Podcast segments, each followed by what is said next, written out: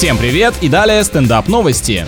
Американка пожаловалась в полицию на Барбера из-за того, что он слишком коротко подстриг ее 17-летнего сына. Если каждого парикмахера сажать за то, что клиенту не понравился результат, то эта работа сразу возглавит список самых опасных профессий. Оказалось, парень сам попросил сделать ему традиционную прическу десантных войск США, а результат настолько понравился подростку, что он отблагодарил мастера щедрыми чаевыми. Видимо, знал, что человеку придется столкнуться с его мамашей и заранее оплатил дополнительные неудобства.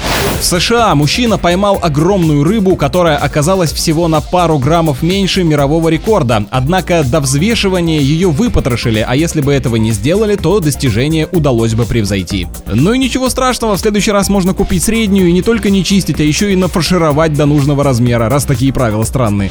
С вами был Андрей Фролов, больше новостей на energyfm.ru.